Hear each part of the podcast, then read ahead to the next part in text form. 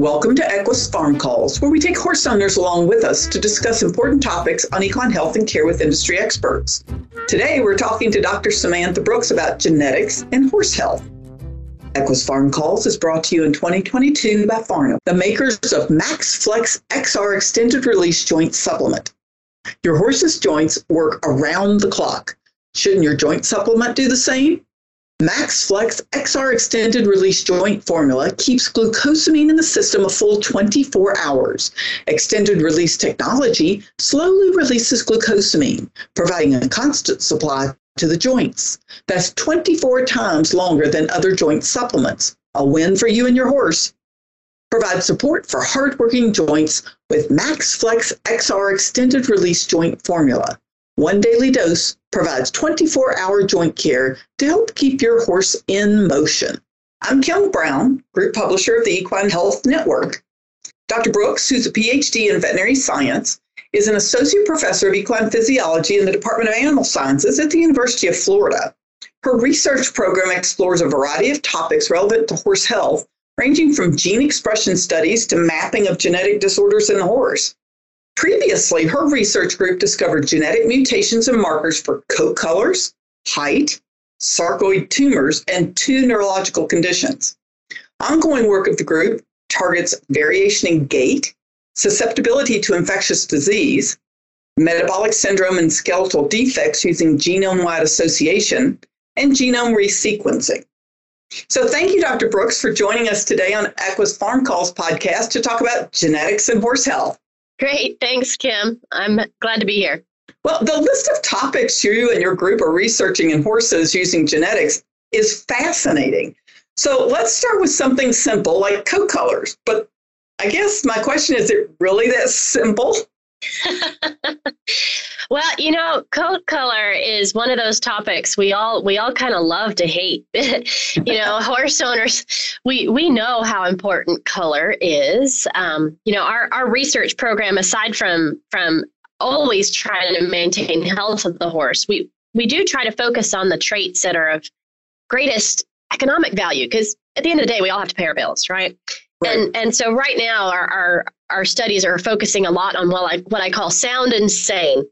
But at the end of the day, um, after sound and sane, you know, coat color really pulls at our heartstrings more than a lot of other kind of traits in the horse.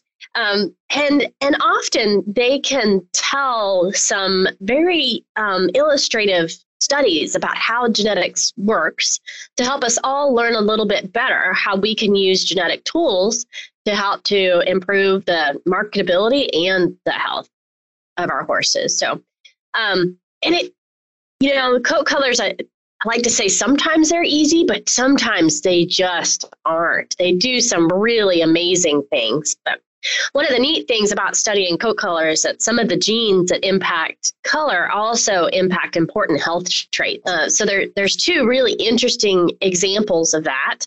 Um, one is one that's been around for a long time. That's uh, lethal white overo syndrome right? Still have to keep talking about this one because folks, um, you know, we just we tend to forget that we actually can test for that and can pretty easily avoid that lethal syndrome. So when it comes to Overo, one copy gives you that beautiful spotting pattern that we really enjoy.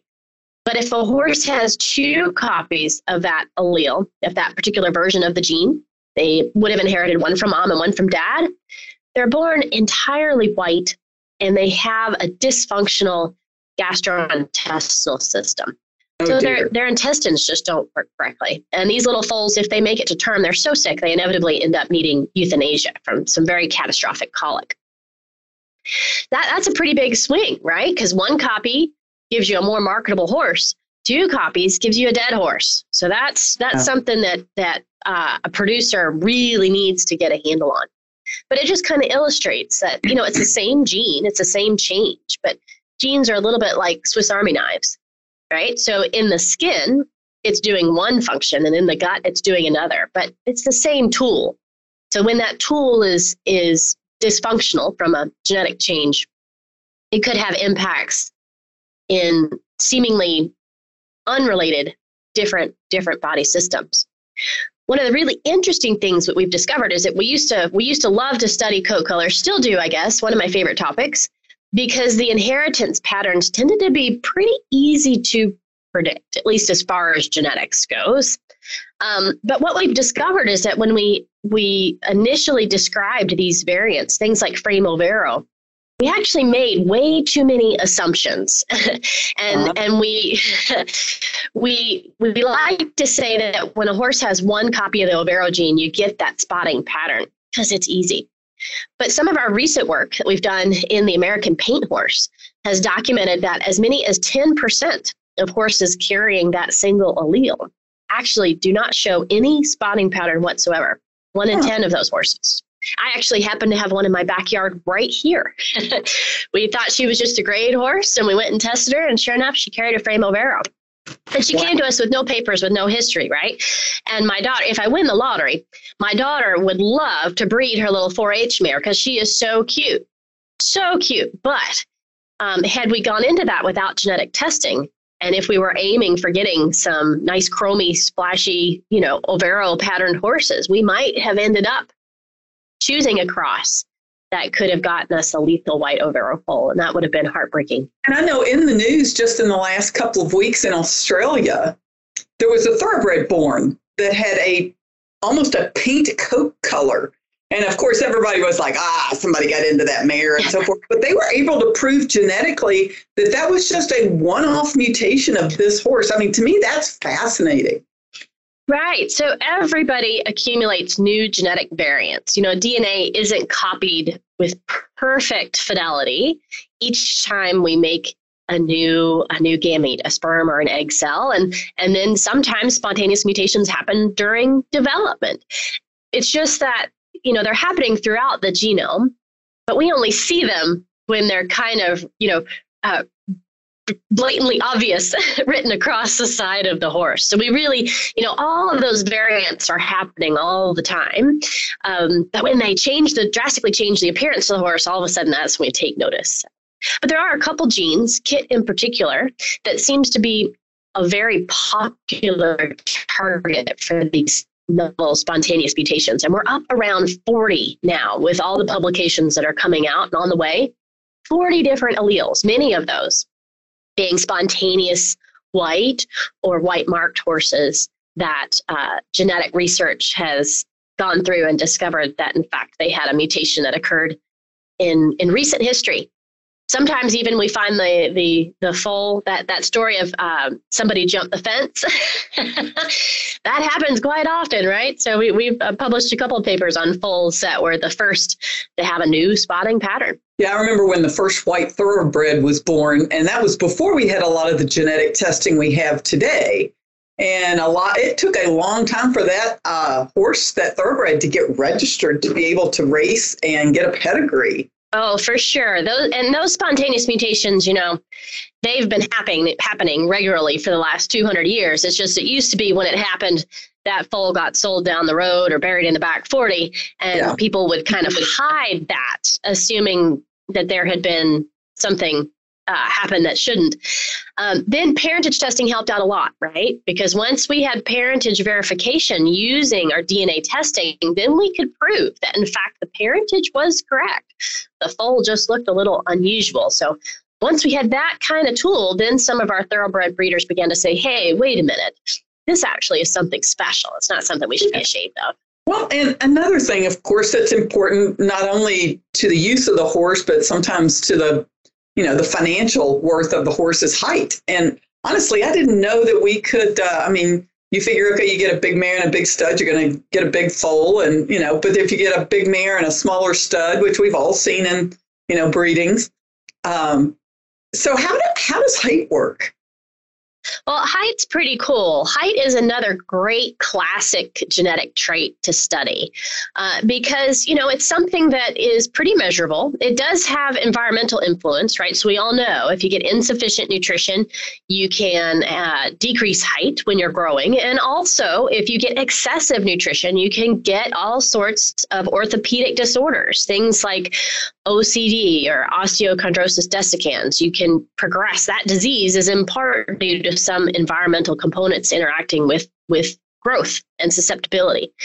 Um, in the horse, we have documented, well, I'll say about five different genetic changes that impact height. And some of those are more specific to, to some breeds. Like many of our pony breeds have some variants that are strongly selected for that helps them to stay small just as as we as breeders and agriculturalists have selected them for small height we've kind of fixed those um, and then there are others that are common to many horse breeds and one of my favorite um, genetic sites to study is a variant that's near a gene called LCORL in the acronym. It's not particularly important, that's just what we happen to name it. And we first came upon that allele when we did a pilot study where we actually got very lucky. And in a fairly small sample size, when we compared all the way from miniature horses up to some of the largest draft horses, uh, we identified this LCORL site as having a strong influence on height. Then later on, some of my collaborators up at Cornell were working on a condition called RLN, a recurrent laryngeal neuropathy. Uh-huh.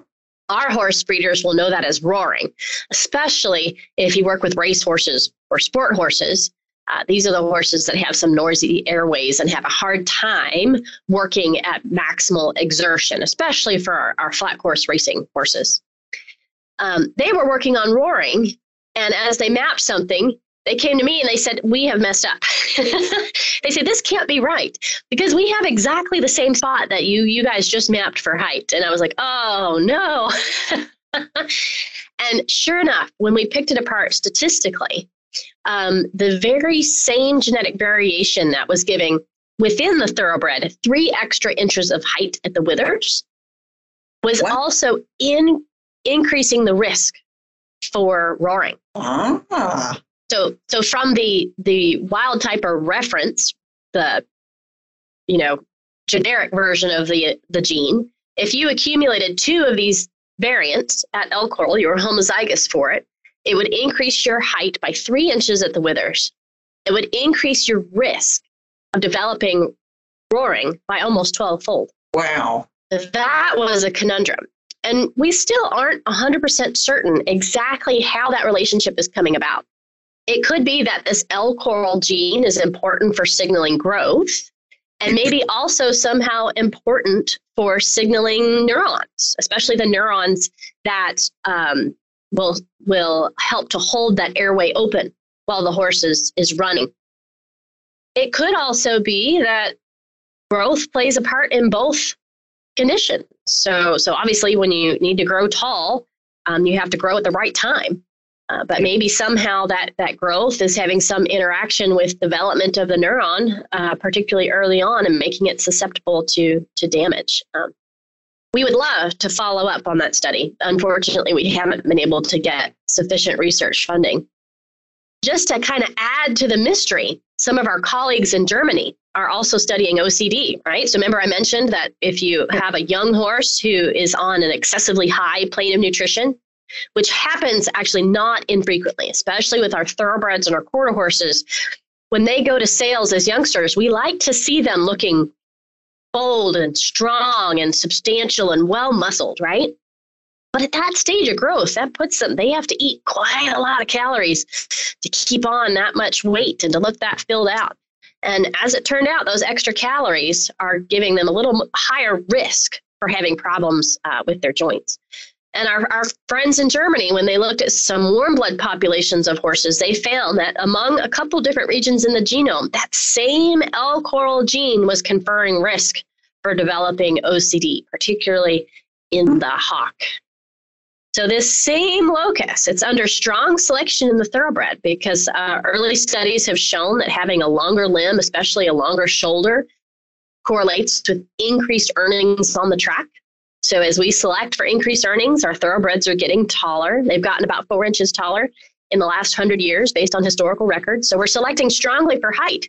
But at the same time, by selecting for height, we are also increasing the frequency of OCD and increasing the fre- frequency of recurrent laryngeal neuropathy. Wow. So then the question is now what do we do, right? well, the good news is is that as we learn more about what this LCORL gene does, it might give us ways to specifically intervene. So at the very least, you can buy a genetic test for this LCORL height locus now. You if you have a tall mare who has one LCORL tall height and RLN risk, you can potentially look for a stallion who's tall if you want a tall horse, but does not have this particular risk allele. And that may help because we haven't seen recurrent laryngeal neuropathy tied to some of the other height genes yet. Doesn't mean that that effect isn't there, and it may just be small enough we haven't had enough time and money to ferret it out, but it doesn't seem to be there. So you can select a stallion who will help to mitigate your risk. Or if you're out buying yearlings, you can look for a yearling who looks like he's got good conformation, good bone structure, is nice and solid, but does not have this allele, so that you can help to reduce your chances at three years down the road, once you put a bunch of money into training him, that he's going to develop a bad airway and may end up having to need a tieback surgery or may never be able to perform to his full potential. So you've got you've got preventative uh, strategies that you can use the that environmental interaction. If you know, if you have the knowledge that you can gain from that genetic testing, as owners and breeders and horse health managers, you can start to use some of the interventions that we have, and then hopefully down the road, much like we've done for HYPP and PSSM, maybe we can figure out ways to very specifically work with that genetic change and begin to mitigate the negative sides of it so that we can sort of optimize the benefits. Like we really do like that increased height as horse breeders. That's cool. So what else? I mean, I know we could talk about this all day. You, you and I have talked before, and it just we uh, unfortunately we won't do this to our audience, but we talk for about two hours. Um, but let's let's talk about something else. I know sarcoids. That's something that a lot of horse owners have to deal with in their horses. I didn't know we'd done any genetic research on sarcoid tumors. Yeah, for sure. So one of my uh, former PhD students, a graduate, PhD graduate of mine, uh, Dr. Ann Staiger, one of the studies that she worked on during her PhD in collaboration with Doug Antczak at Cornell was to look specifically at the severity of sarcoids. So sarcoids, we know that there's a there's a viral component to that, right? And it, we used to think it was part of the bovine papillomavirus family. Now we think there may be an equine specific variant, but this virus is likely carried around by maybe on the feet of flies or by you know rubbing on fences. We really don't fully understand the the pathogenesis of it. But there's an infectious part, and then there's the part about how the body reacts to that infection. So Anne, in particular, was looking at differences in the severity of the sarcoid. So why will some horses get a sarcoid and it'll always be, you know, maybe this flat little thing that's not a lot of trouble? And then other horses will get these enormous ulcerated, pendulous, big sarcoid tumors that are very, very difficult to treat and become a real quality of life challenge. Um, we, have, we have known for a while that, that there was a big difference in susceptibility. And even some species of zebras, when they get sarcoids, they, they'll get these enormous basketball sized tumors that are just, you know, a very, very different kind of disease from what most of us know as our garden variety sarcoid. Um, so in her case, she used this genome wide association strategy to help to compare genetic markers between horses who had mild sarcoids and those ha- who had more um, severe sarcoids. And sure enough, we came up with a, an interesting association site that you know, someday my hope is is that with the help of our virologist friends and and our clinicians, is we might be able to better understand the functions of the genes in that region, so we can figure out what genetic pathway is is actually conferring this this this uh, aggressive sort of response and, and creation of these very, very large tumors. We think it may have something to do with DNA repair. Um, there's a couple different hypotheses there, and we will we'll be super excited to get back to that. But if anyone has ever had a horse with one of these sarcoids that is resistant to treatment, you know that it is so frustrating because they are just they're just tough, and it's a type of disease where I really feel like genetics is is a great tool to go to use because it can help to uncover entirely new ideas about how the disease comes about that can, you know, kind of flip the switch a bit and make us consider the problem from an entirely um, new angle. One of my other favorite stories right now about terrible diseases that we can do nothing about is anhidrosis or non-sweaters. Uh, and this time of year, particularly, you know, here in Florida, we had our first 100 degree day yesterday. And it, it's about that time of year where I'm going to start getting lots of calls from desperate horse owners who, whose horses are um, very critically at risk from, from hyperthermia, from overheating, because they don't sweat correctly.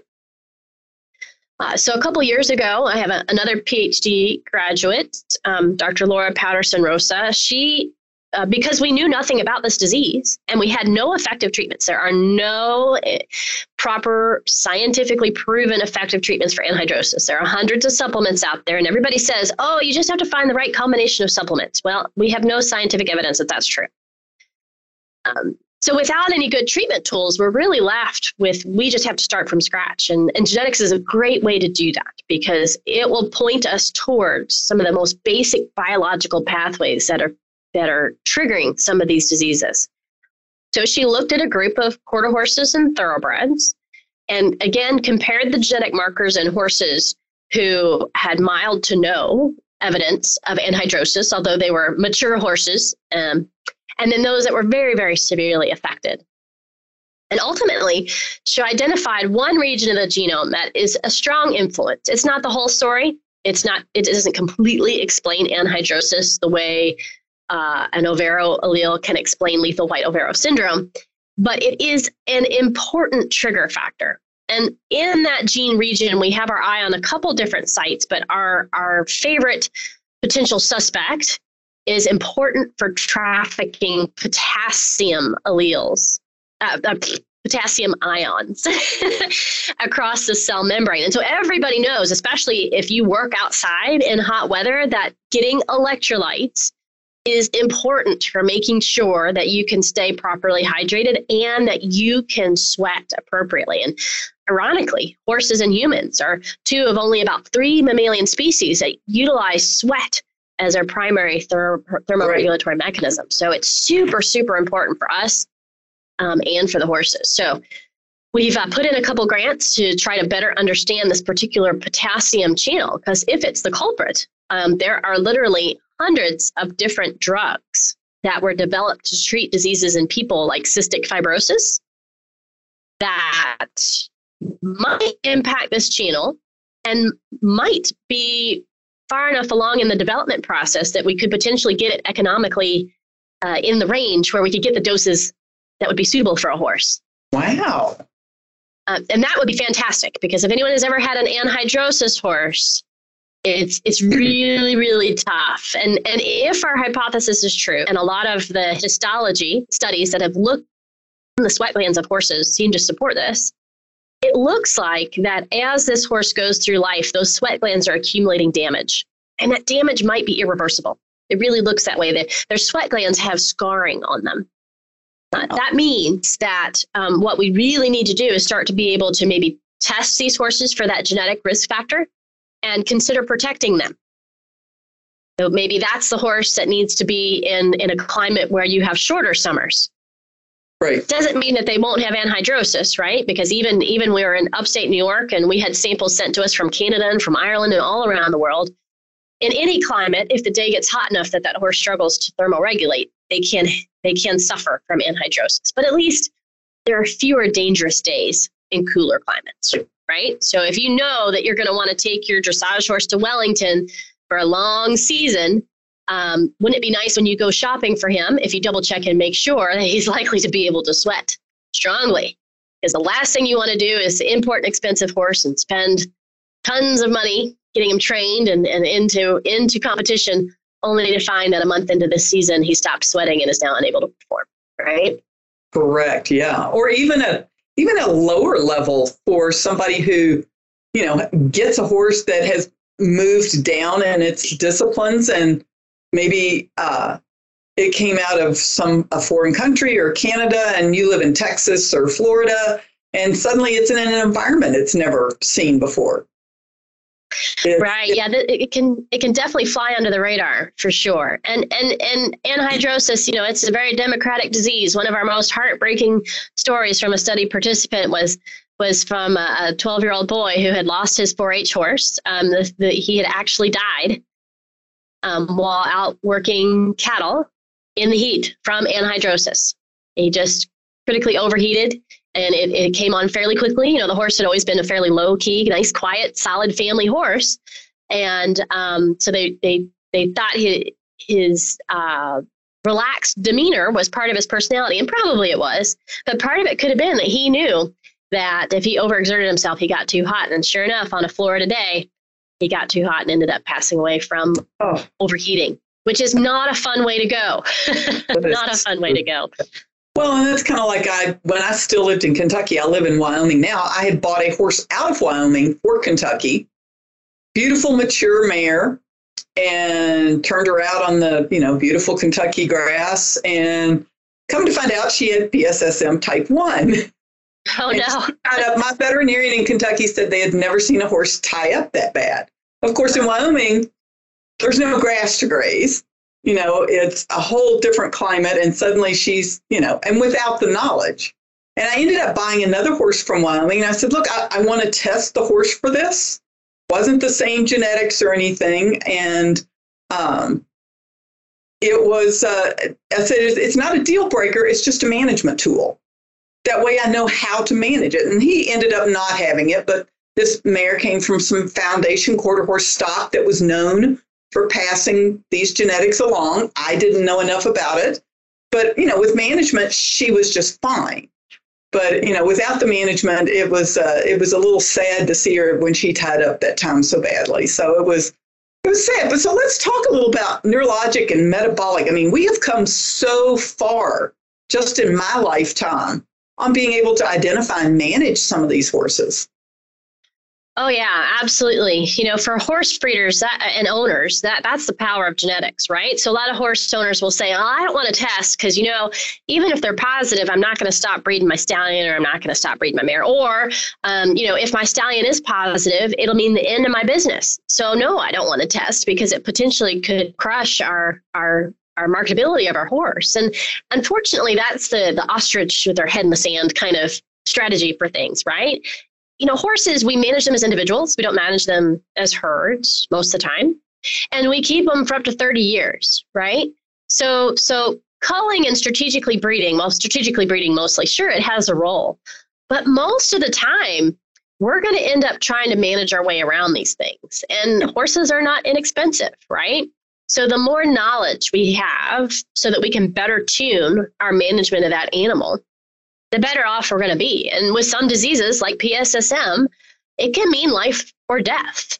That knowledge of, of what that horse might might carry. We actually had a student once here at UF who had a very promising young uh, quarter horse that they sent in uh, to the trainer because this was something that it was a homebred little mare, and they they were just so optimistic about her potential that they made a huge sacrifice to spend the money to send her to a professional trainer.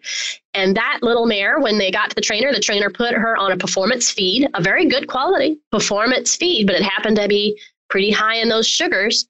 And she ultimately had a PSSM attack that was so severe, caused kidney damage, and she actually had to be euthanized right so oh. these things are these things are not trivial right they potentially can be life or death even something like pssm that thousands upon thousands of quarter horses are living with every single day and up to half of our heavy draft horses in the percheron breed particularly have pssm and live with it every day but if we go into it blindly and sometimes we do things that are very industry standard, like using a good quality performance feed in a young athletic animal, right? This this was the smart decision, except for that, didn't have all the information. Right. So having all the information is, is at least as much as we can get it's really an investment. You know, a lot of our people uh, that we speak to, especially the the small time breeders that have just a mare or two, they really complain about the cost of genetic testing. Um, but at the end of the day, it is so much less expensive than having a horse in critical care at a referral hospital or potentially losing a foal and losing a breeding season. You know, it, it, it's yeah, it's a it's an investment, but it's definitely pays off in the long term. And our costs are coming down every day. You know, all the fantastic technologies that are coming out of human medicine trickle down to animal medicine as well. And the cost of genetic diagnostics is coming down every single day, especially if you're a real savvy shopper and look around and look for companies that are starting to create these big bundled packages where you can get lots of tests together for um, you know it's a buy in bulk kind of situation with with genetic markers and with strawberries right? So there's some there's some situations now that because of new genetic testing technologies you can you can get a lot more bang for your buck than you used to be able to.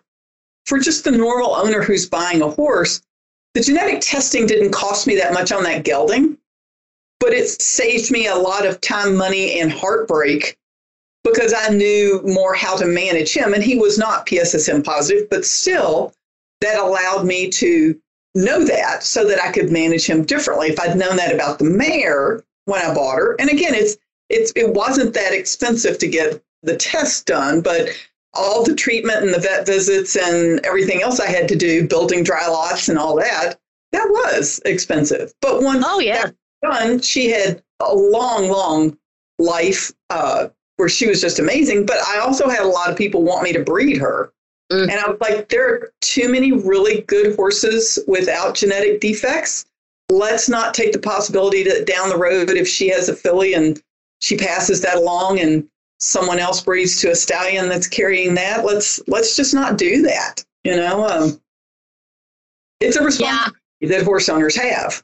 It is. It is a responsibility, and it's a big responsibility because again, these horses are they're not inexpensive and they're not easily replaced and they can be with us for up to 30 years so one moment of weakness and one temptation where you think oh i'll make that cross and we'll just we'll just hope for the best you know um, it can it can lead because you know you never know where your horses end up. We all hope that we're going to be able to keep them with us forever or if you're if you're selling them you always hope that every horse you sell goes to a good owner who will have them forever and they won't end up in an auction house or you know on a truck going to canada right? But sometimes crazy things happen and so let's say this horse ends up in a rescue. Like like our little 4-h mare we have in the backyard here um, she got separated from her papers, got separated from her health history, from her pedigree, everything. Um, and we easily could have could have made a mistake had we chosen to to to breed her. And it's hard to make a decision not to potentially breed your favorite horse. Um, you know, we have this debate all the time, even here at UF in our quarter horse herd. We are always struggling with uh, the super marketability of some of our stallions today but also a lot of those horses will carry an allele or two. And and it's not to say that we should discard every horse because they carry a allele that has negative exactly. defects. No, I mean you, you don't want to throw the baby out with the bathwater, right? But you have to think very carefully about the long term. And and here at UF, you know, we sell our full crop every year as two year olds in a big auction, and then we don't know what happens. And with geldings, you can geld them, and then you know they're not going to breed in the future. But with mares, you know, spaying is not something a lot of horse owners want done to their mare before it's sold, right? So um, with a mare, it's a real liability. And if we let that horse go out the door knowing she carries something like PSSM that can be potentially danger to her and, and potentially a danger to future generations, it's tough. So, you know, we try to maximize the good and minimize the the liability just like with any other economic decision. And and it really does. It comes down to the dollars and cents. You know when people people worry about the ethics they worry about oh i need to preserve the bloodlines. Well that's true too. They worry about the emotional cost the emotional tie they have to a horse. But you know like your example that one pssm test probably costs less than a single farm visit fee from Absolutely. your veterinarian. Even just one farm visit and you've already recouped your money Not to mention the cost of your dry lots and multiple visits and and you know everything else. You know, because I've never seen a horse tie up before, and it was it was oh my gosh, I I think because I've read about this, I know what it is, but it was scary. So, and you know, not every not every genetic defect is bad. There are some that you know, we know that we can uh, look at and maybe manipulate for the good, like you're talking about the height gene. But again, as, as I told our audience to start with, you and I get started and we could talk about these things for days because we have so much fun with it. But what I'm going to do is I'm going to thank you, Dr. Brooks, for joining us today on Equus Farm Calls. And I want to thank our audience for joining us. And if you have questions that might be genetic related, maybe we could talk Dr. Brooks into coming back and talking about some other conditions that, that our audience is interested in. And if you have those, shoot me an email to K Brown, that's the letter K Brown at equinenetwork.com. And we'll see what we can do to talk Dr. Brooks to join us again. Thank you, Dr. Brooks. We really appreciate it. Thank you. It's been lots of fun. And yeah, I'll look forward to seeing those those questions from all those horse owners out there.